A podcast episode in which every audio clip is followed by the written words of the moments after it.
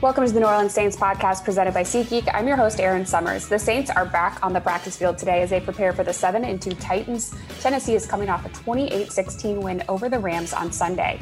Coach Payton and players available to the media Wednesday. You can catch player interviews live around 2.30 on NewOrleansSaints.com, the Saints app presented by Verizon, and the Saints Facebook, Twitter, and YouTube pages. Obviously, you can catch all of that anytime after 2.30 as well.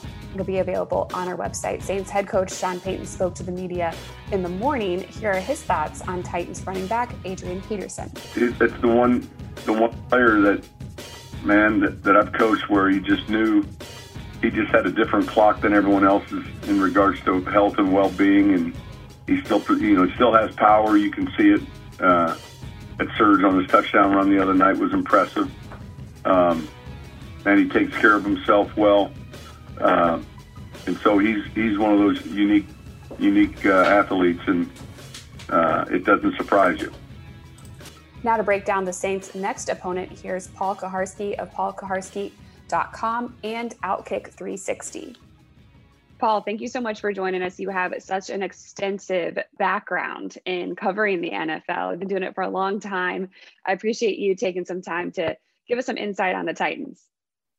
And if you could, just kind of let us know a little bit about that background, how you got into covering the NFL. Well, um, I was a clerk for the New York Times Washington Bureau uh, in 1993, uh, starting, and uh, made some connections there, which was the plan, uh, and got to be friendly with the editor of the Oakland Tribune, who assured me that if the Raiders moved back to Oakland, whatever kind of shuffle they did, I would get a job.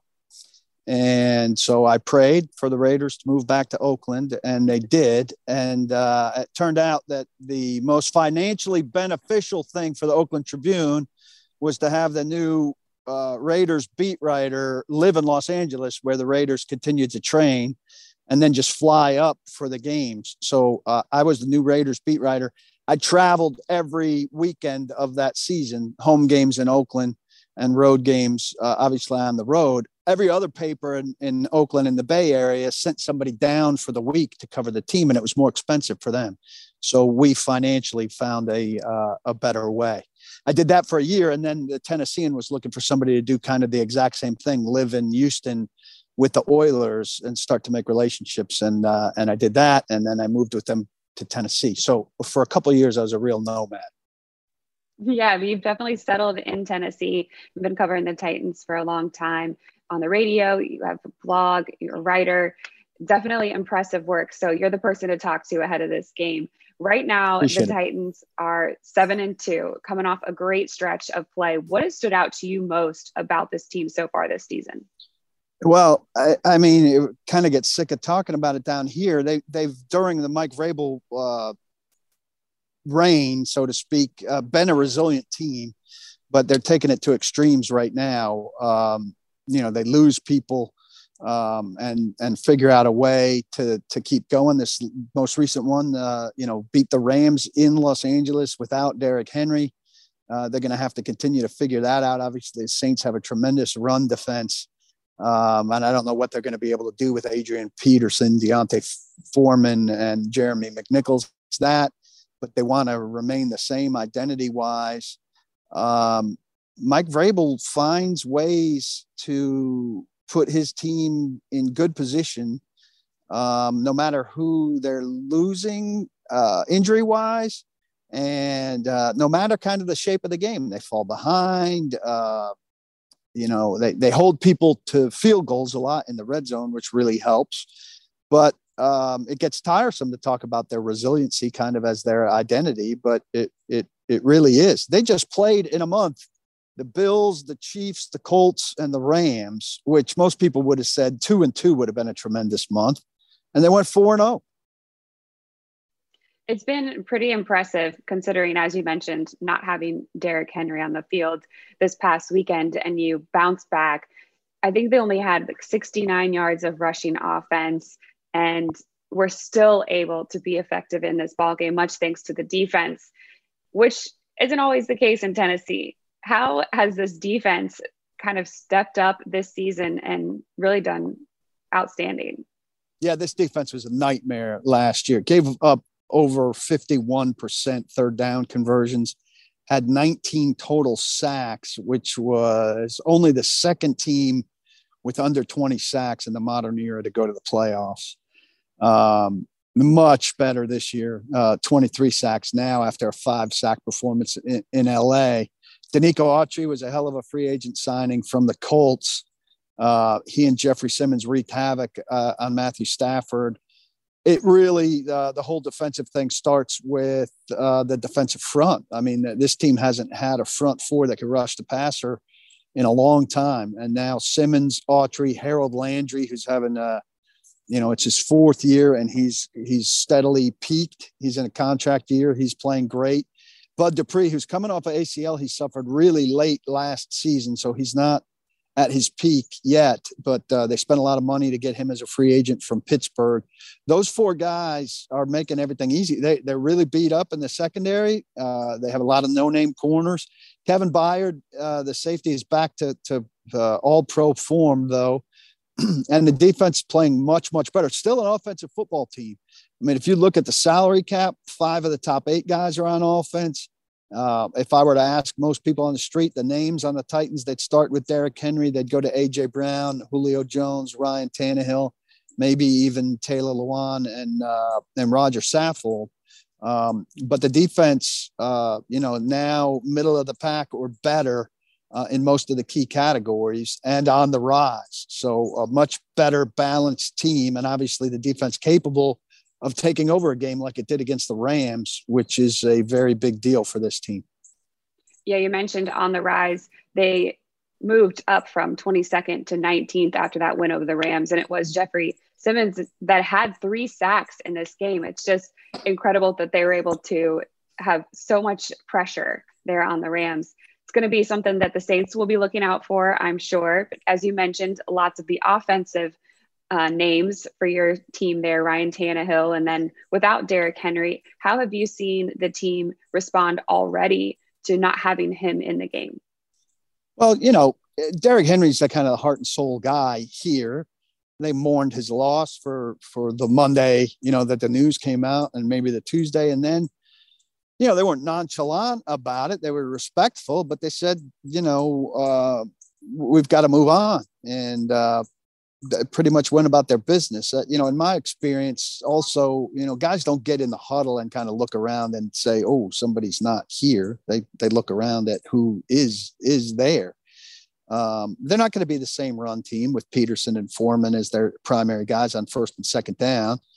Um, but they are a good enough run blocking team to uh, maybe get the same amount of carries, which is really what their concern is to keep the identity and the and the same kind of ratio and balance. Uh, I don't know about this weekend because of how good the Saints are against the run. It would have been really interesting to see what the Titans could have done versus the Saints with Henry. That would have been a, a heck of a matchup. Um, this weekend, probably not going to take the normal shape of a, of a Titans game uh, maybe it wouldn't have with Henry. It's certainly not going to without Henry. Uh, but for the rest of the Titans schedule, which is pretty easy, two games against the Texans. They've got a rematch against the Jaguars. They've got Miami. Titans are in darn good shape. And in a lot of ways, it's really about looking ahead to the playoffs. It sounds ridiculous for a team that's lost its bell cow, uh, but they're in a weak division. They've got a, a big lead in the division. Uh, Titans going to the playoffs um, with the, with that schedule. The question is if Henry will be back for that, what Henry will be like, and if the Titans in the meantime can figure out how they win without him, which is what they might have to do um, in the first round of the playoffs. If they don't get that number one seed, um, they'll be ho- at the very least hosting a home playoff game. Um, you know, what kind of matchup do they get, and how have they formulated things between now and then?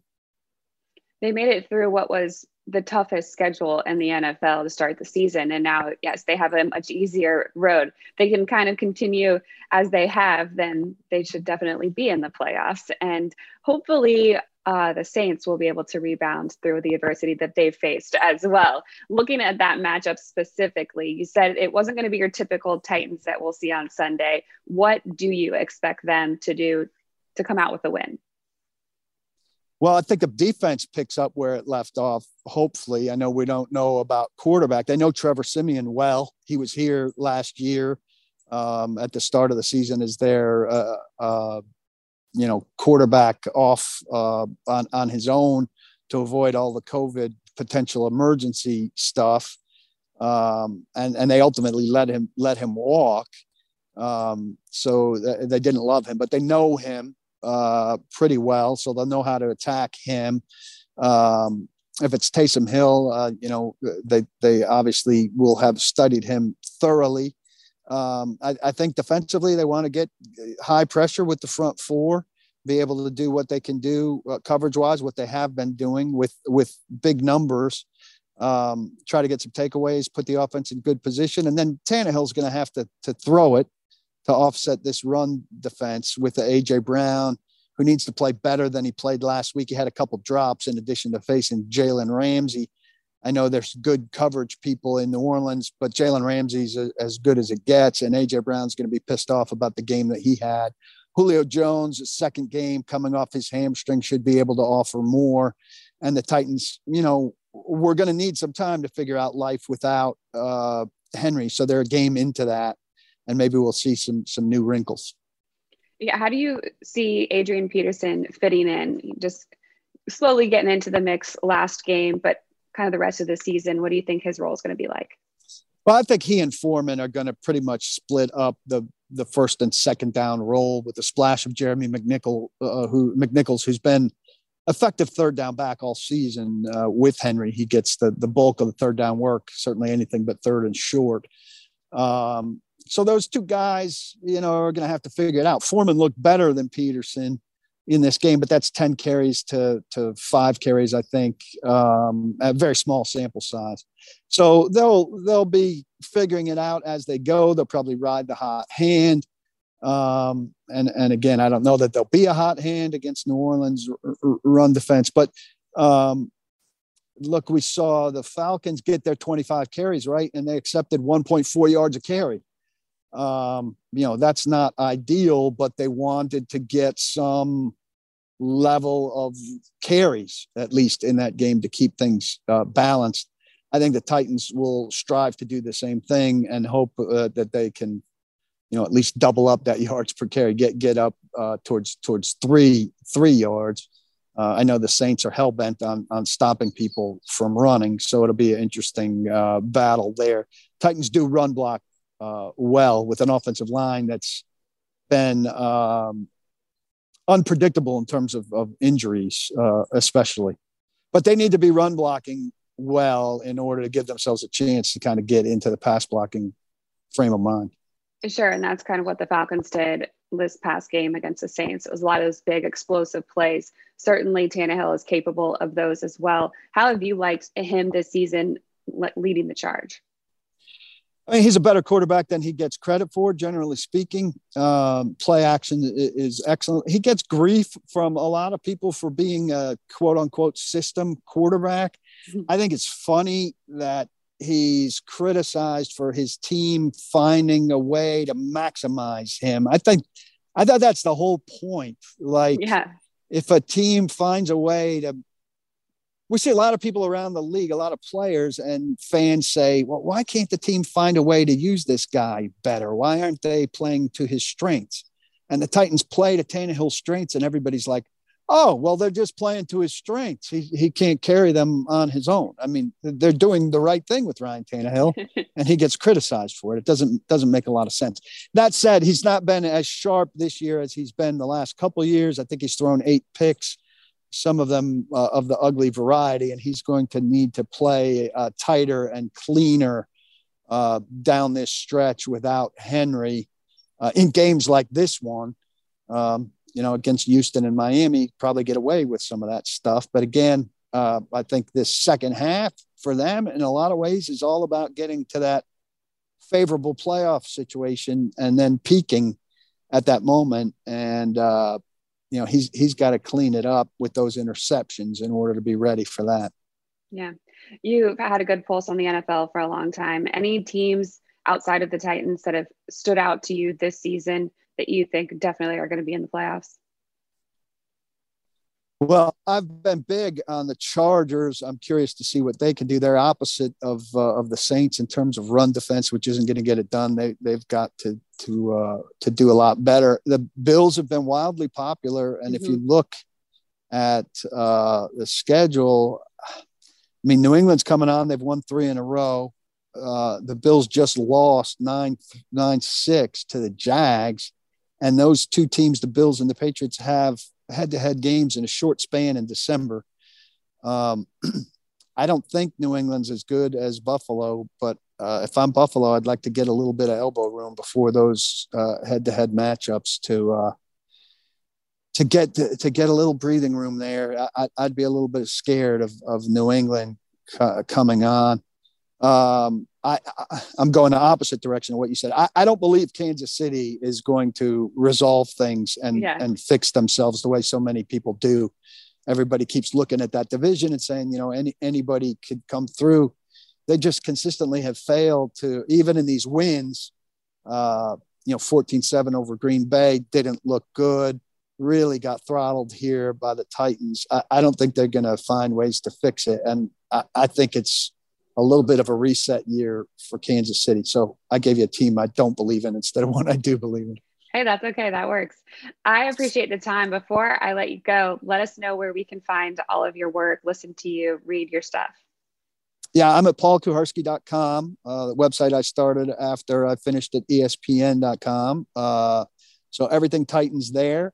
And on Outkick 360, which you can find uh, on every conceivable platform uh, you can watch us or listen to us. So uh, just type it into your browser and go from there. We're on two to five Central Time weekdays. Perfect. So busy guy. I know you have a lot to do today and getting ready for this next game. I appreciate the time. Thanks for having me.